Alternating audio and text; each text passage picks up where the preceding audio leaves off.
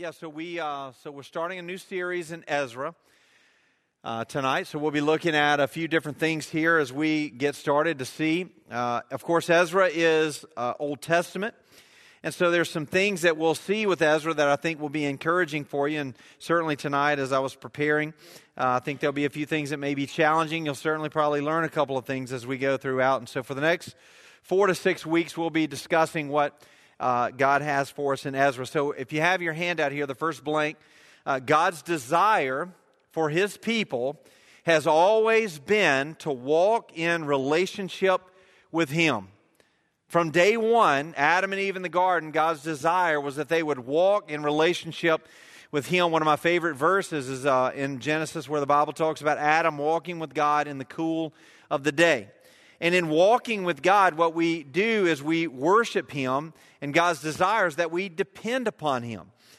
And so, God's desire from the very beginning was that, that our relationship would be contingent upon those things that we would worship Him, that we would walk with Him, and that we would depend upon Him. Uh, we were talking uh, here a few weeks ago. I was talking to my kids about, we were talking about some stuff, and I said, you know, one of the most dangerous things that you can do in your life is learn to live on your own.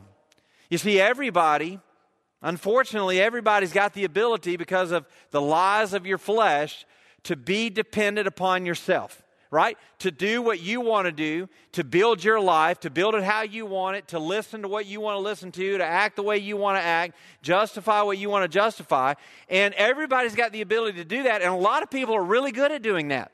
And I believe a lot of people go most of their life, I think some people go all of their life without hearing a single thing from God, solely because they are dependent upon themselves, not dependent upon God. You see, after the nation of Israel split into the northern kingdom and the southern kingdom, the northern kingdom was overtaken by Assyria and they were assimilated into their culture to be no more. Now, this happened, of course, in BC, about 650 BC, 700 BC. And here, you know, the nation of Israel did not become a nation until 1948 again.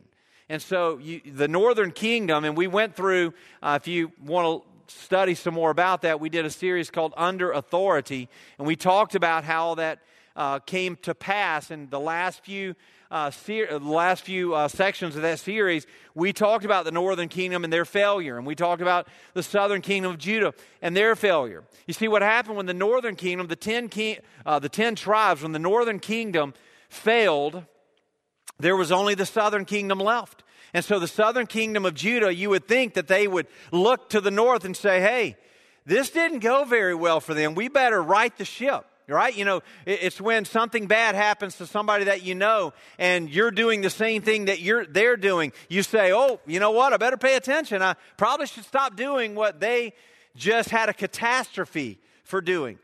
But that's not what happened. You see, in 2, uh, 2 Kings 17, verse 22, the Bible says, The people of Israel walked in all the sins that Jeroboam did. They did not depart from them until the Lord removed Israel out of his sight as he had spoken by all his servants, the prophets. So Israel was exiled from their own land to Assyria until this day. Fascinating. So here's Israel, the northern kingdom, completely removed. Now, all that we have left is the southern kingdom. And it wasn't until 605 BC when the Babylonians invaded the southern kingdom of Judah did Judah cease to exist. 2 Kings 17 says, uh, verse 19, Judah also did not keep the commandments of the Lord their God, but walked in the customs that Israel had introduced. So, big brother, if you will, led little brother astray. Or best friend led best friend astray. And so now, instead of having the remnant of God's people, the nation of Israel, God's chosen people from Genesis chapter 12, they do not exist anymore. And so now we see that they're taken off into captivity. You know the story in 605, Nebuchadnezzar. Uh, you can read that in Daniel. He invaded Judah and he carried the Jewish people off into exile. Now, uh, there, there is some belief uh, that Ezra actually wrote Chronicles. Uh, if you read the last part of Second Chronicles, the last two verses of Second Chronicles are the exact replica of the first two verses of the book of Ezra. And so, for that reason and a few others, there are some of those who believe that Ezra actually wrote Chronicles. And this is what Second Chronicles 36:10 says. In the spring of the year, Nebuchadnezzar, King Nebuchadnezzar, sent and brought him to Babylon with the, pre- with the precious pre- uh, vessels of the house of the Lord, and he made his brother Zedekiah king over Judah and Jerusalem. Zedekiah was 21 years old when he began to reign, and he reigned 11 years in Jerusalem. And he did what was evil in the sight of the Lord his God. He did not humble himself before Jeremiah the prophet, who spoke from the mouth of the Lord. He also rebelled against his brother, King Nebuchadnezzar, who made him swear by God. He stiffened his neck and hardened his heart against turning to the Lord, the God of Israel. It goes on to say in verse 16, but uh, they kept mocking the messengers of God, despising his words, scoffing at his prophets, until the wrath of the Lord rose against his people.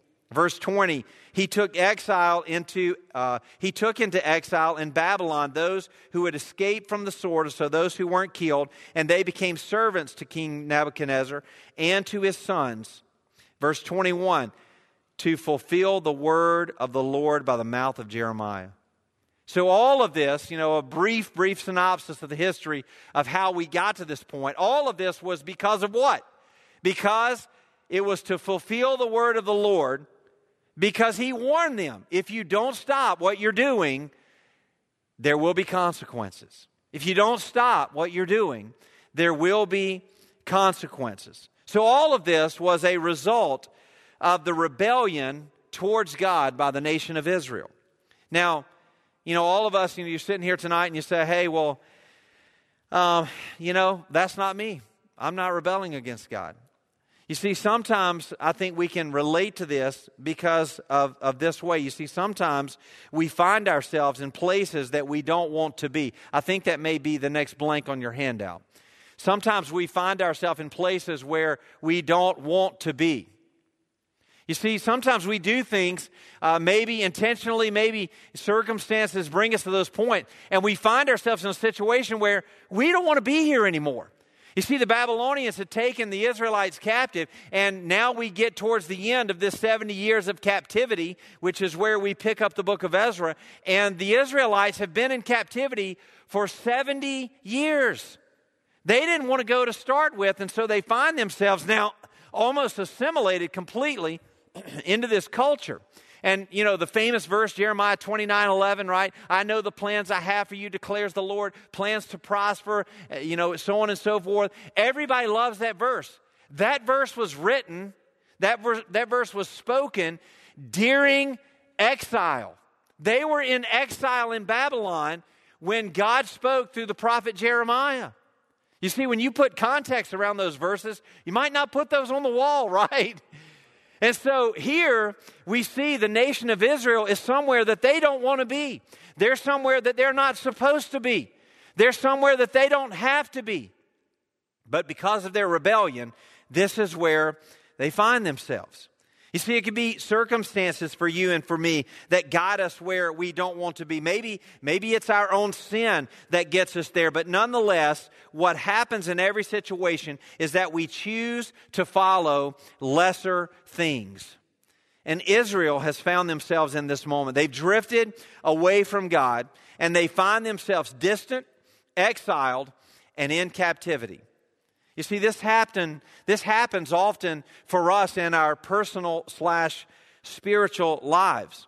You see, distraction, not obedience, distraction, not obedience, is the first step to captivity. Uh, for some reason, these are not on the handout, I mean, uh, on the board. But distraction, not disobedience, is the first step to captivity. Is to be distracted is to not be able to be focused on the task at hand of what God has called you to. And so, what happens with the Israelites is the Israelites have found themselves in a situation to where they allowed themselves to be distracted, and it ended in their captivity. You see, Israel as well as Judah became distracted with the blessings of God. They became so self consumed with what they wanted that they refused to hear anything different. They refused to hear what God was telling them. You see, as we look around in the great nation in which we live, the land of America, right? We had an election, what was it, yesterday? And, uh, you know, we live in America and, and we, we enjoy the most prosperous nation probably in history, right? And we look around at all the things that we have. And I believe in a lot of ways what's happened to the nation of America is that we've been lulled to sleep by the goodness of God that God has given us all of the things and more that we could possibly ever imagine. I mean, there's nations that don't even have indoor plumbing now. And we live in America to where we have anything that we want at the expediency of whatever rate we want it. And so we've been lulled to sleep to believe that we've done something to warrant or to earn all of these good things that God's given us. I know we don't want to hear that a day after an election day. I mean, we don't even know what happened yesterday, right? There's still no results. But here we find ourselves in, in this uh, situation of prosperity, if you will. And a lot of times, what people do is they mistake that for something that they've done, something that they've earned. You see, when we think about these, uh, th- these distractions, what it is, is it's us believing something that's not true about ourselves. God used the prophets Jeremiah, He used Zechariah, He used Haggai, He used Daniel, He used Ezekiel, all to communicate to the nation of Israel you better stop what you're doing. You better stop doing that. But yet they did not listen. And so, in the midst of God continually speaking, they still could not hear what God was saying to them. And so, as I thought about these distractions, I thought about, you know, what does that look like for us? Because we, in a lot of ways, we're distracted. We're distracted from the things that God has in store for us. And so when we think about what this looks like, I thought of a couple of things uh, of the distractions that you and I may be distracted by. Well, the first thing that I think is easy for us to be distracted by is people pleasing. Right? That we want people to like us. We want people to be happy with what we do. And so I think a lot of times what our culture does is they do what's acceptable. They do what everybody else wants them to do. Listen, if you end up doing everything that everybody wants you to do, you'll end up doing nothing that God wants you to do. Right? I'll say that again. Maybe you're not listening. It's very quiet in here tonight. If you keep doing everything that everybody else wants you to do, you'll end up doing nothing that God wants you to do because you're going to be focused on whatever other people like, and you're going to be focused on what pleases other people instead of focused on what pleases God. So, self uh, uh ple- pleasing other people is a distraction. The other thing is self absorption. We live in a culture of if it makes you happy, do it. Do whatever you want to do. And so this self absorption becomes a distraction for us because why do we do that? We, be, we begin to do things in our life that we want to do instead of what God is calling us to do. Now, I can tell you in my own life, God calls me to do things, and sometimes I don't want to do them. I mean, I'm just being honest with you. Sometimes God calls us to do hard things. Sometimes God calls us to do things that we don't desire to do. And if I'm absorbed with myself, guess what I'm doing? I'm not doing hard things. I'm not doing things that I don't want to do and it becomes a distraction in my life, and the focus is off of God, just like the nation of Israel, and it becomes on me. Well, how about this? How about the easy road? Distraction.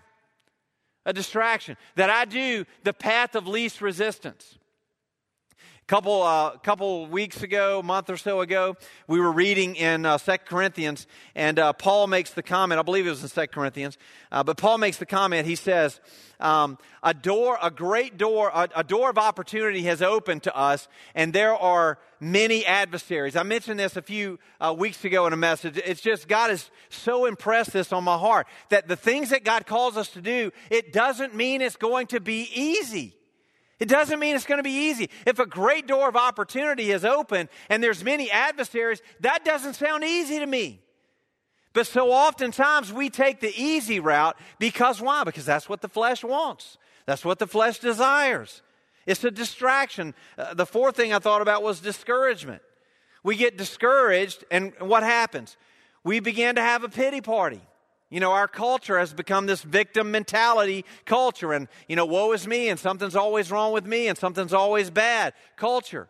That is a form of discouragement. That we would say, you know, maybe God called you to do something, just like the nation of Israel. They were to be representatives of God Himself. He called them to be ambassadors. And what happened? They began to be discouraged. And what did the discouragement do? It caused them to do what? To focus on what they did not have instead of on what they did have.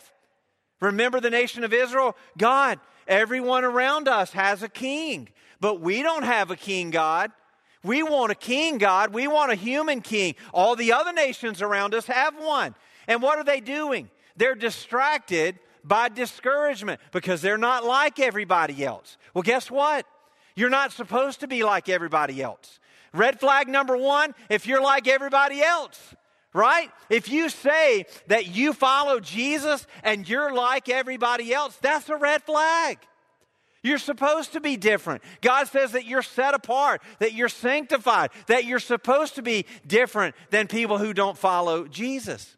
But we get discouraged, and what do we do? We begin to be distracted. The last thing as I was thinking about this was noise from the enemy.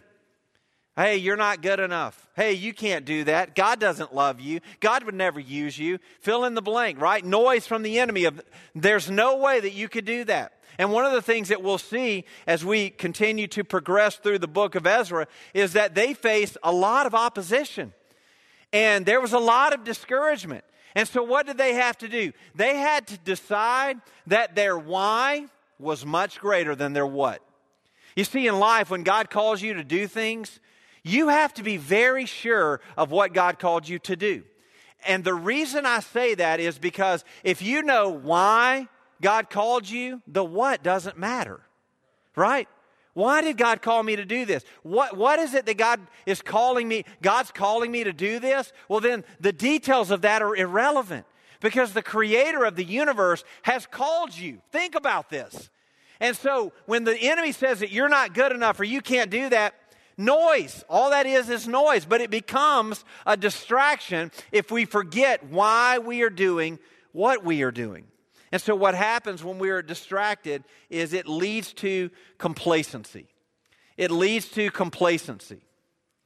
You see, when we become complacent, we stop seeing what God wants us to see. You see, one of the things that you notice, I remember early on uh, in my walk with the Lord studying the book of Colossians and Ephesians, and, and one of the things, especially in Ephesians, that you'll notice is that there's it's all it's walk, it's walk, it's walk. He talks about measuring your walk and walking with the Lord. And, and I remember reading that and thinking, well, you know, what about running? What about running? It, it doesn't say run, it says walk. Well, what about sitting? It doesn't say sit, it says walk. In other words, there's this steady progression forward. That God is moving in your life, that God is growing you, that He is working in your life. There's this steady progression. There's not complacency. But yet, what we often see is that people who t- uh, coin the term Christianity mistake it really for religion because Christianity is a progression of transformation. Religion is a progression of complacency. Is that you just move from one place to the other place to the other place, but you're still sitting everywhere you go. I mean, think about it. Now, I can pick on Baptists because we're Baptists, but Baptists are notorious for what? For changing churches right? Oh, I don't like this church. So I'm going to go to this church. Oh, I don't like this church anymore. I'm going to go to this church, right? And so we're just moving one place to the other, but we're not doing anything anywhere we go.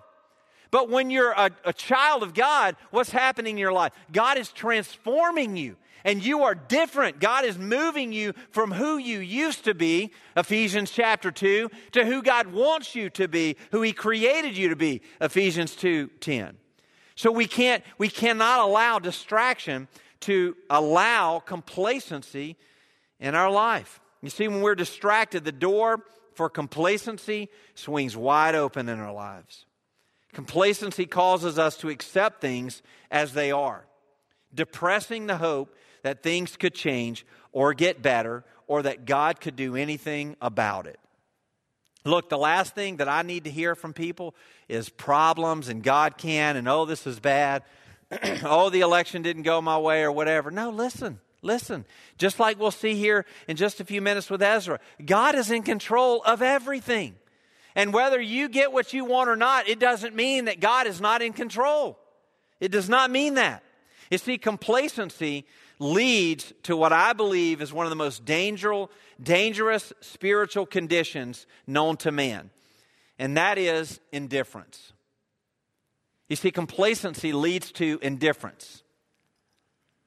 I, I do not like it when people say, Well, I just don't care. Yes, you do. You should care. You should care. God made you to care. You see, when we become indifferent, it's because we're complacent, that we're not doing anything. And in our complacency, we just say, well, it doesn't matter anymore. It matters. Everything that you do matters.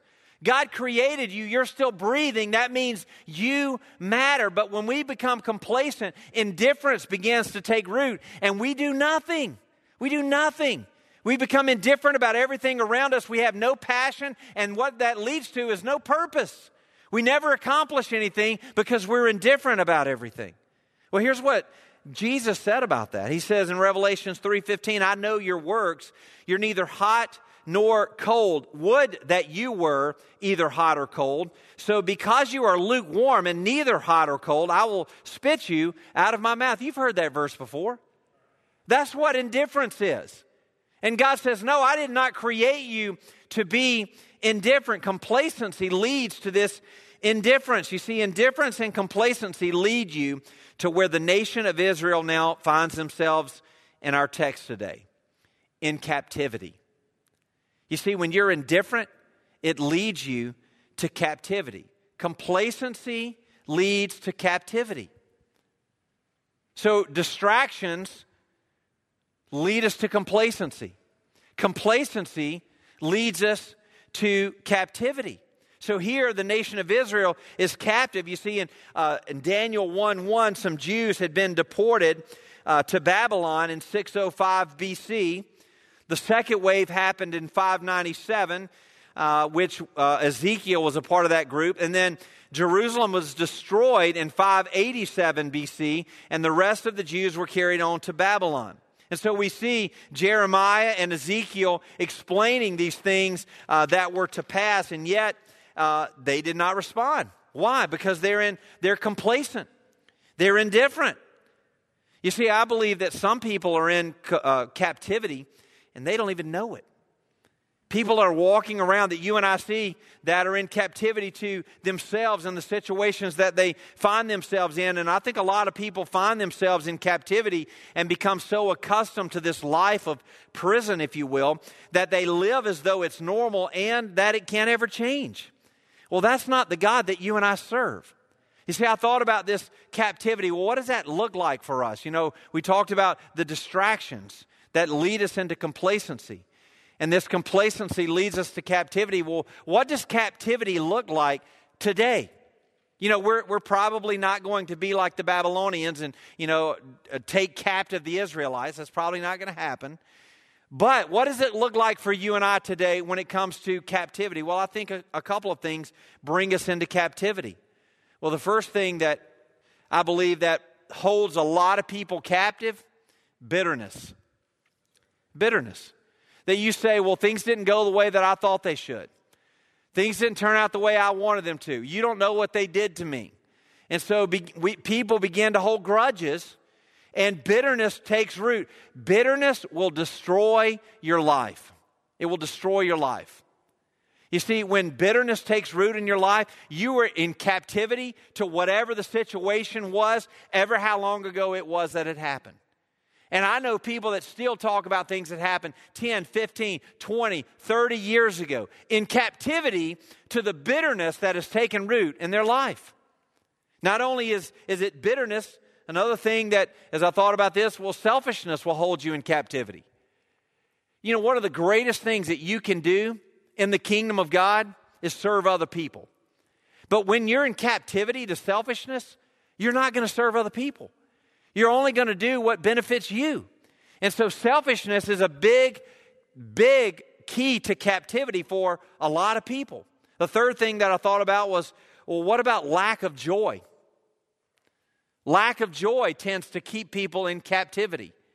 that they can't see the good in what's happening. And so the, the lack of joy or the bitterness or the selfishness, whatever has caused them to be in that situation, prevents them from having joy. The last thing that I thought about, and I think this could be, and we've done some messages on this before, but is thoughts. Your thoughts can hold you captive, right? Fears that you may have things that run through your mind that maybe have happened or that you fear would happen. And so, as, a, as we see this leading into captivity, I don't want you to say, oh, well, you know, that doesn't apply to us because, you know, no one's going to come and take us captive and prisoners. But, yeah, but spiritually speaking, there's so many ways that we experience this, even today. And so Israel is in this captivity. Well, the good news is, as we're going to discover through Ezra, is that God keeps his promises. He is sovereign over all of our circumstances, and he will always provide a way out of captivity. So if you're here tonight and you say, hey, I can identify with some of those things, well, there's good news about to come for you.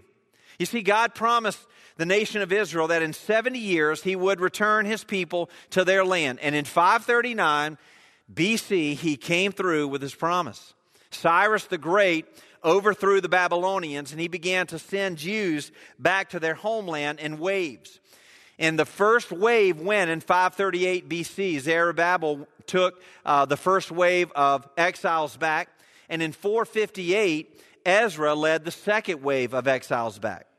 And so Ezra is writing this to remind us of all that God has done. And so as we get here to Ezra chapter 1, we see them returning to exile.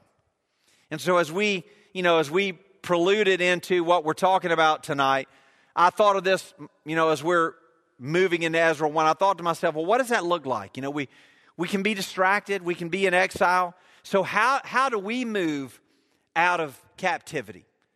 You know, all of us have been there at some point or another in our walk with the Lord. We've been distracted, right? We, we've been complacent. Maybe you're in captivity even today. We've been in those situations. So, what does it look like? How do we move out of that? What, is it, what does that look like for us moving from where we are in captivity to where God wants us to be? Maybe how do we move from indifference to caring? Well, the way that we do that is that we overcome our distractions by having direction. That we've got to have direction in our life. We've got to be moving somewhere. We got to be moving somewhere. We got to have purpose in our life. This is what the Bible says in Ezra 1 1. It says, In the first year, we finally got to Ezra 1 1, all right? Here we're there now. In the first year of Cyrus, king of Persia, the word uh, that the word of the Lord by the mouth of Jeremiah might be fulfilled. So, in other words, Jeremiah told you this. The Lord stirred up the spirit of Cyrus, king of Persia so that he made a proclamation throughout all his kingdom and also put it in writing. Listen, if you have ever worried about an election, read Ezra 1 1. Read Ezra 1 1. What does that tell us? It tells us that God does whatever He wants, whenever He wants, by whoever He wants, right? It doesn't matter who's elected or who's not. I believe you should vote. It's a, it's a, it's a right that we have in our land. But it doesn't matter. It, it does not matter what happens in the world today. You can rest assured that whoever is elected, it is because God allowed that to happen. God does whatever He wants, whenever He wants, through whoever He wants. And so God decided, in fulfilling his promise, because he's a faithful God, that he was going to return the Israelites back to their homeland. And guess what he did? He took a pagan king and he said, I want you to send them back. And what does he do? He starts sending them back.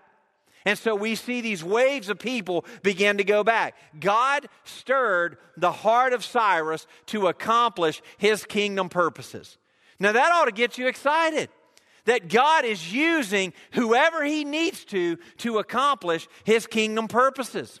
In Isaiah 45 1, the Bible says, Thus says the Lord to His anointed, listen, to His anointed, who is that? To Cyrus. Well, now, wait a minute. I thought I just said that Cyrus was not a believer. What, what is Isaiah telling us here?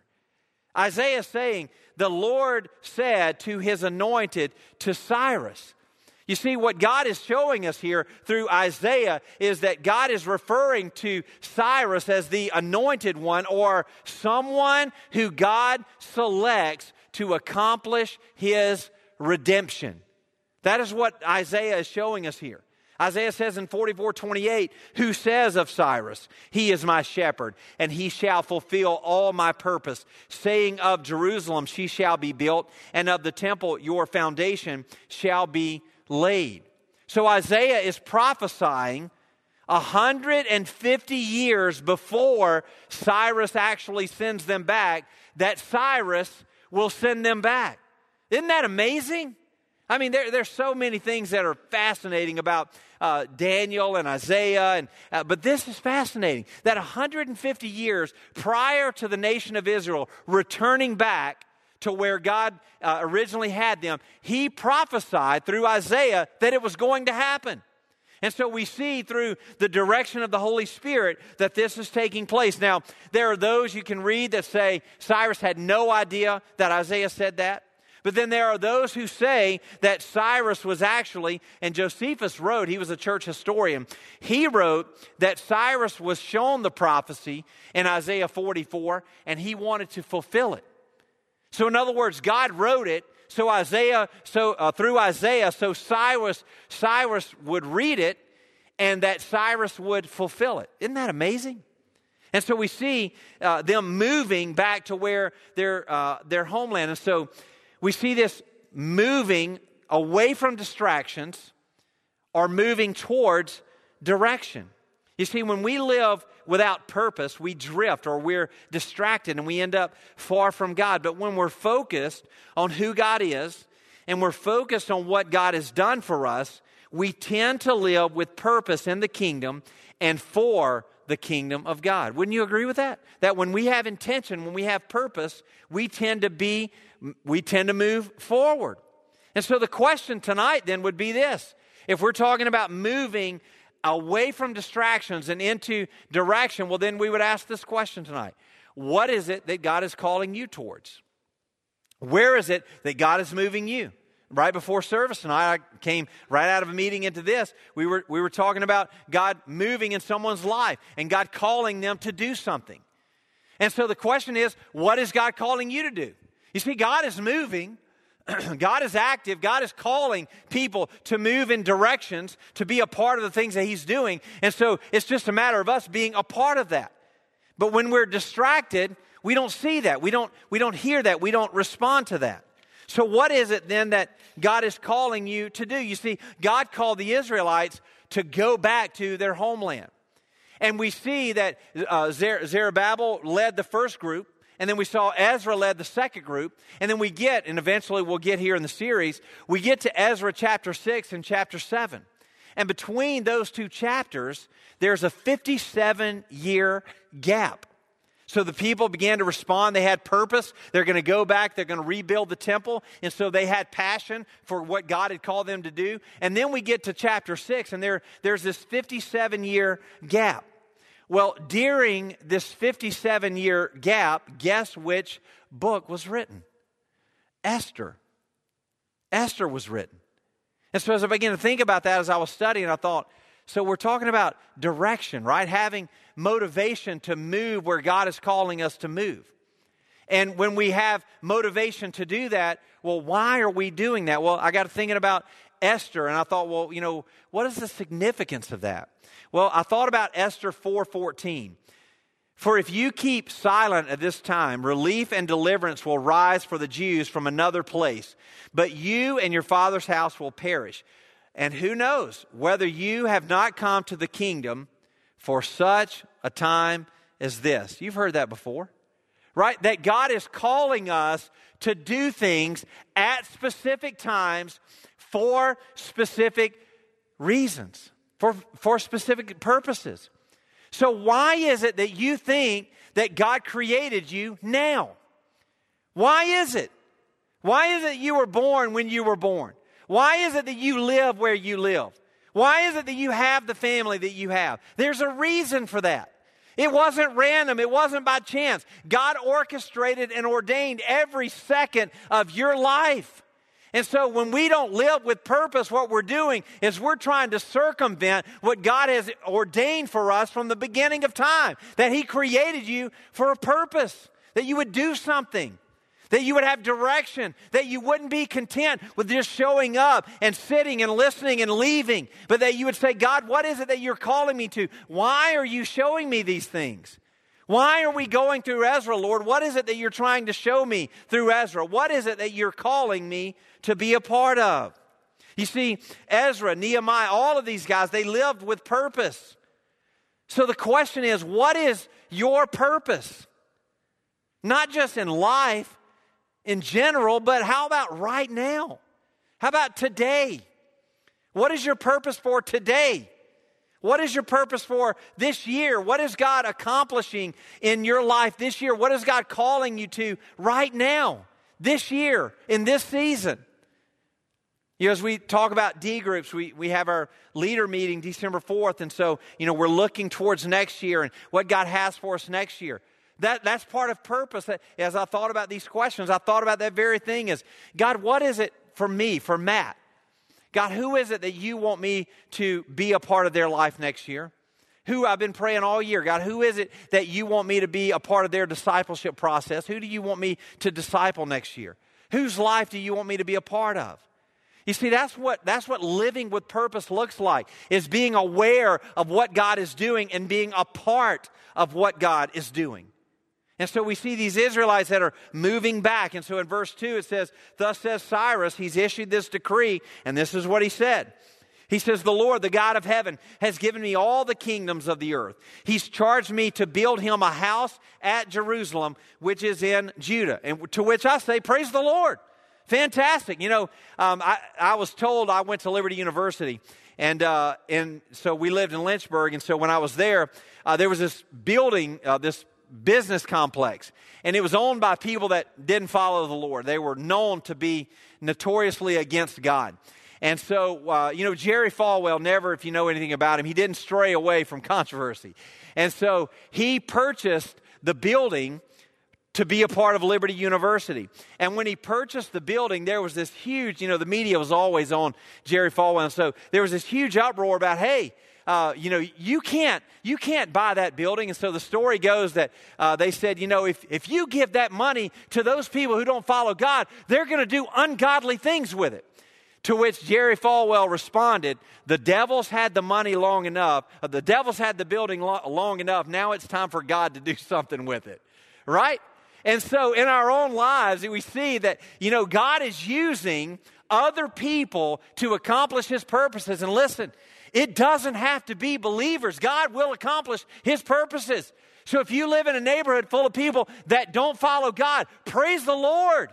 God will accomplish what He wants to accomplish in the midst of that. And it might just be that He put you in the middle of all of those people so that He would reach those people through you, right? That you would live with intention. And so Cyrus says, Hey, God wants me to build him a house, so I'm going to do it.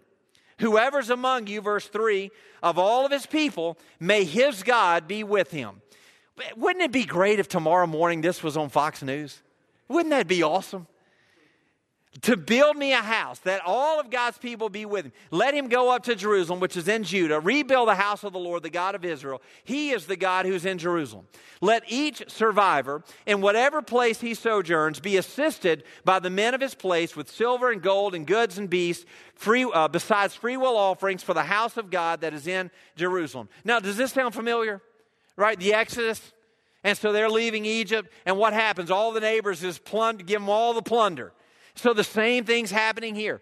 They're leaving Babylon, they're going back to Israel, and he says, Hey, all you neighbors of the believers, I want you to give them everything you got. And so you'll see a list in Ezra of all the things that they give. And so God, uh, God orchestrates this whole circumstance because he gives direction to God's people and to Cyrus. You see, they're, they're living with purpose. We can never live with purpose, though, we can never live with purpose if we never allow our hearts to be stirred. We have to, we have to be open. We have to be available. God, what is it that you're stirring my heart about? The Bible says that God stirred the heart of Cyrus, that he led him to what he wanted him to do.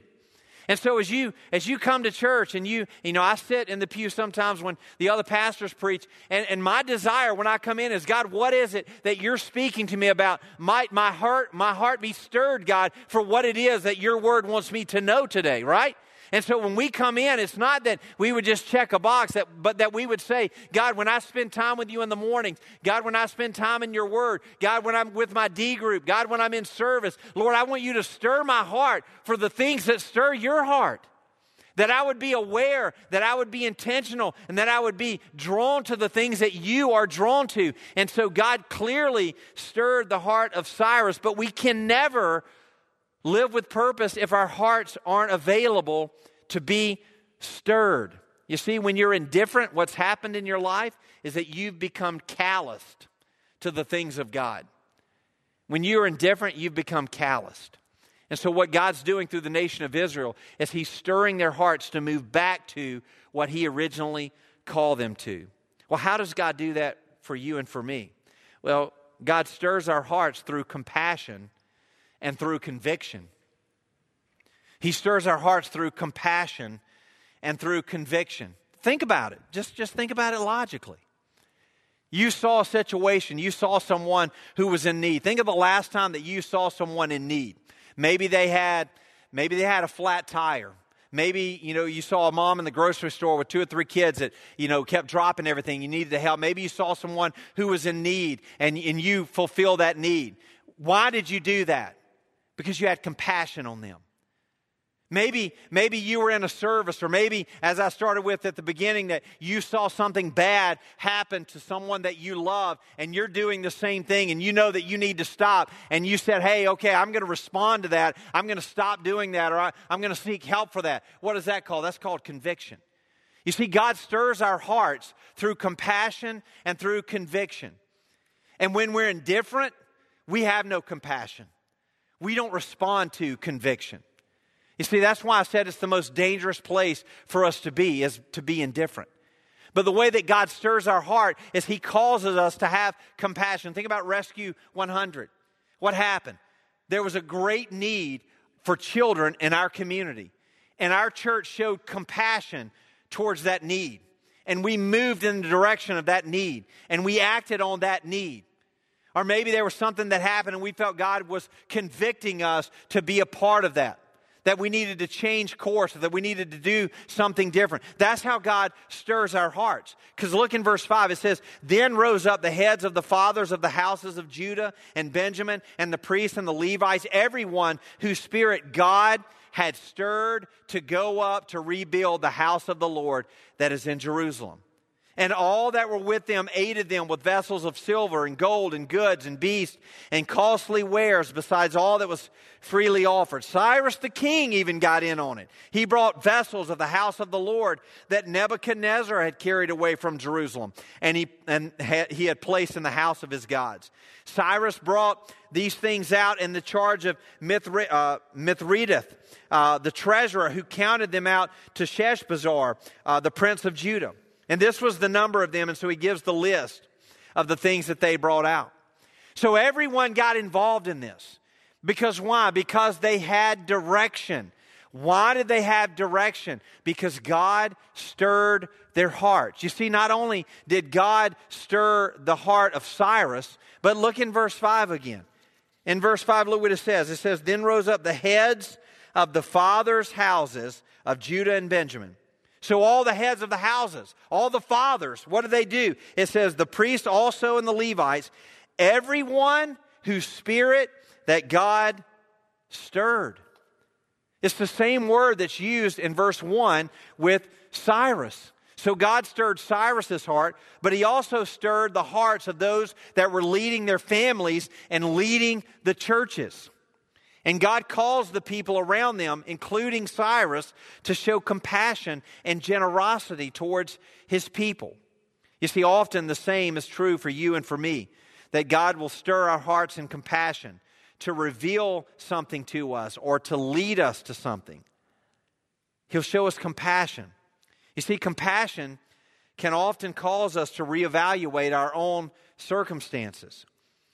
I remember the first time I went to Brazil and uh, seeing the poverty in Brazil, and you know, I, you know, I have a water cooler at my office, and uh, I remember thinking, "There's no clean drinking water here. I can go to the corner of my office and get as much water as I want."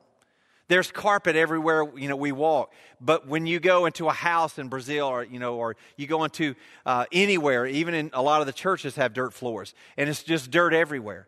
And I remember being so moved. Like, I, I remember coming home and trying to communicate to Melanie, uh, my wife, you know, what, what happened. And I, I began to cry about the, the situation of where, what just happened. That, that I went to this place that people are full of joy and full of love for the Lord, and yet they literally have nothing. I mean, some of the places that we go, they, they, live in, in places that are, they dig clay out of the ground and, and get sticks and they make a house that they call a house that you and I, you know, we, we have the luxury of so many other things. And, and I just remember being so moved with compassion. And, and I remember, I know for those of you who have been to Brazil, you know exactly what I mean. And, and so there's so many stories. I remember, you know, one of the guys that was there, he didn't have shoes. And so I remember literally, I brought like three or four pair of shoes. And so I remember taking my shoes off and, and leaving my shoes with him. I remember the next time, you know, a few times I came back, I would see him wearing those shoes. I know some of you have left boots and clothes and, and different things, but, but that's being moved with compassion. That's seeing a need and saying, you know, God, I have far more than I could ever imagine. So, me leaving shoes or me giving clothes or you, you know, showing acts of compassion is nothing compared to what God has done for us. This, this compassion it reveals for us this greater gratitude. I remember, I remember thinking about the things that I'd never thought about before. I remember thinking about transportation and air conditioning and, and things that we are they're normal for us and they're almost expected, right? You know, my, our air conditioner, our vehicle's acting up and, you know, we, we're getting somebody to look at it. And so, but, you know, we, we've joked, we said, you know, you're not supposed to have an air, you're not supposed to have to use an air conditioner in November, but, you know, we, live on the equator apparently, and it's always hot here. Uh, but but you know you take you take those things for granted, right? Oh, my air conditioner's not working in my car. Well, what if you don't have a car? And so, it, what, what compassion causes us to do is it causes us to see things, I think, in a right manner. It reminds us of the gratitude that we ought to live with every day for the things that God has done for us. You see, I, I can easily give you examples of, of mud huts in Brazil. And maybe you've never been there. Maybe you'll never go to Brazil. But it doesn't change the fact that God calls us to be stirred in our hearts with compassion for the things that move His heart, right? And here's what I know moves God's heart God's creation. Remember, God said, Love the Lord your God with all your heart, soul, mind, and strength, and love your neighbor as yourself.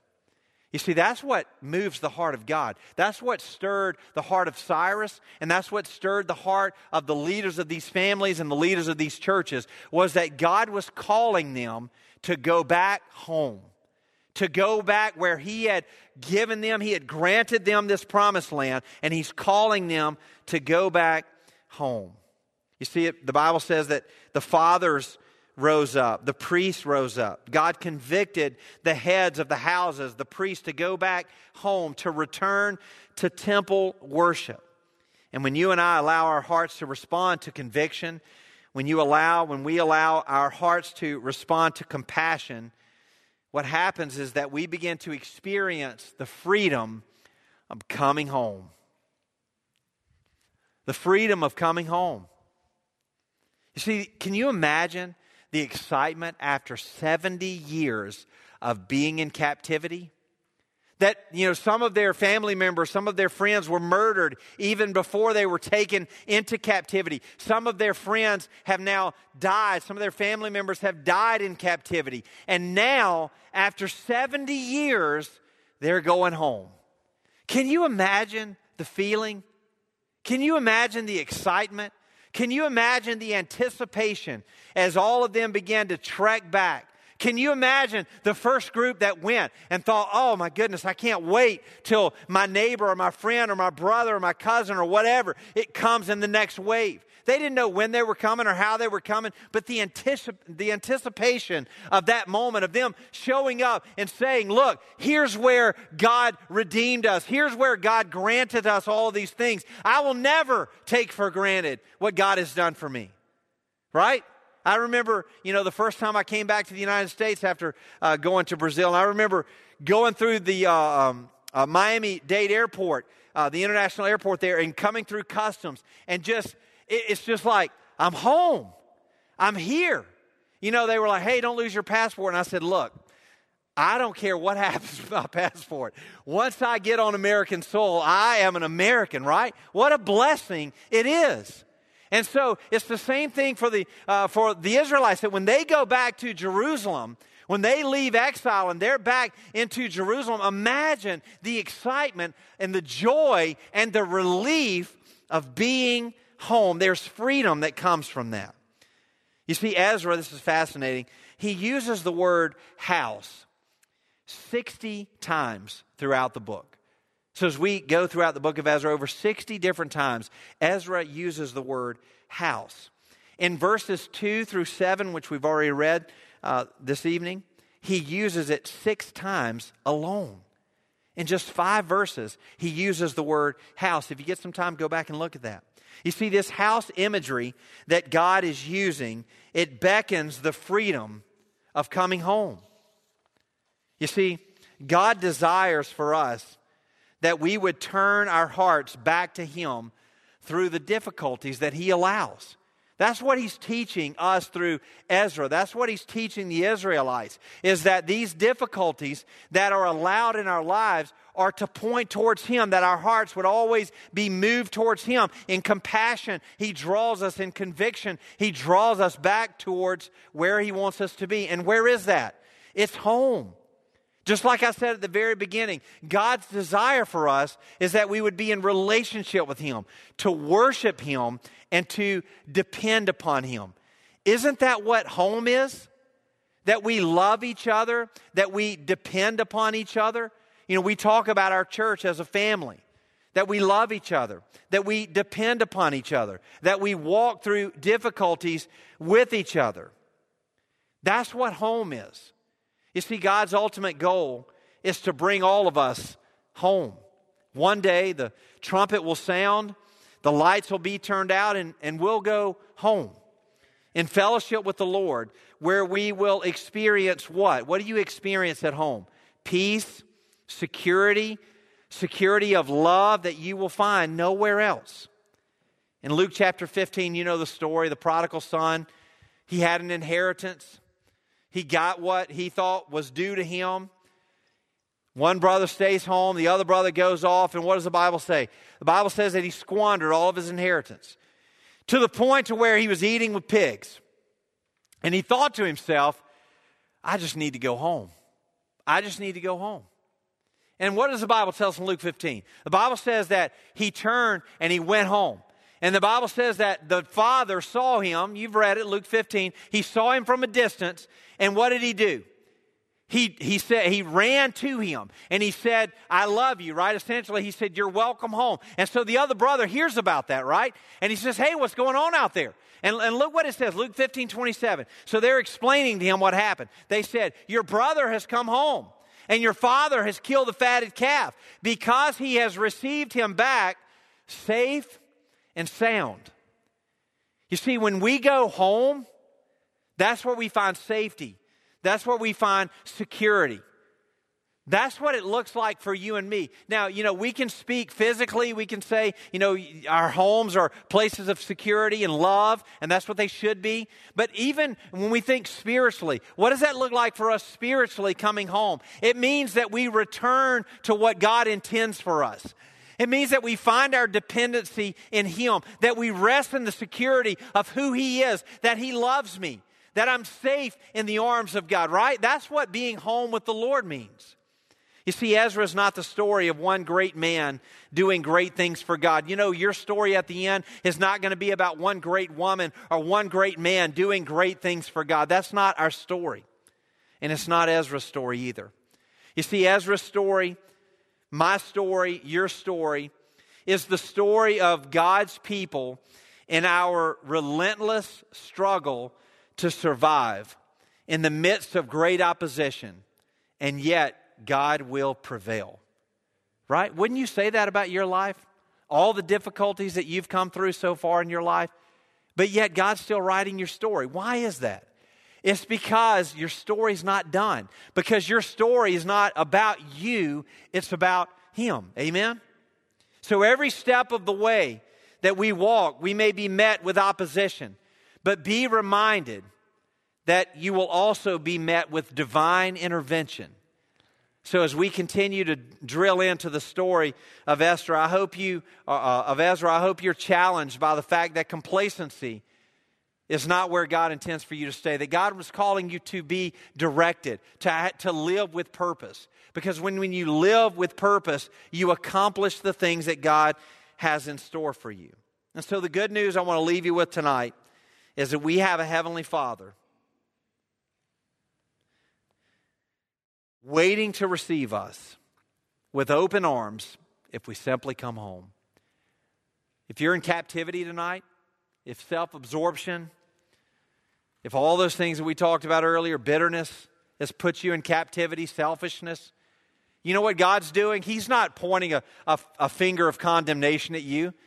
You know what He's doing? He's opening His arms out wide and He's saying, Son, come home. Daughter, come home. I love you. In spite of all that the Israelites had done? Do you notice the irony in this story already? That in spite of all of their failures, in spite of the warnings, in spite of uh, the consequences to their actions, God loves them enough to allow them to yet still return back to their home. And the same is true for you. You can never sin too much far from God. You can never go too far from God. You can never do or say anything too far from God. Why is that? Because the story in Luke 15 with the prodigal son reminds us that God is still always there waiting in anticipation with open arms. Amen? What a great God that we serve. Let's pray. God, thank you so much for the example of Ezra. God, thank you that you did not forget your people.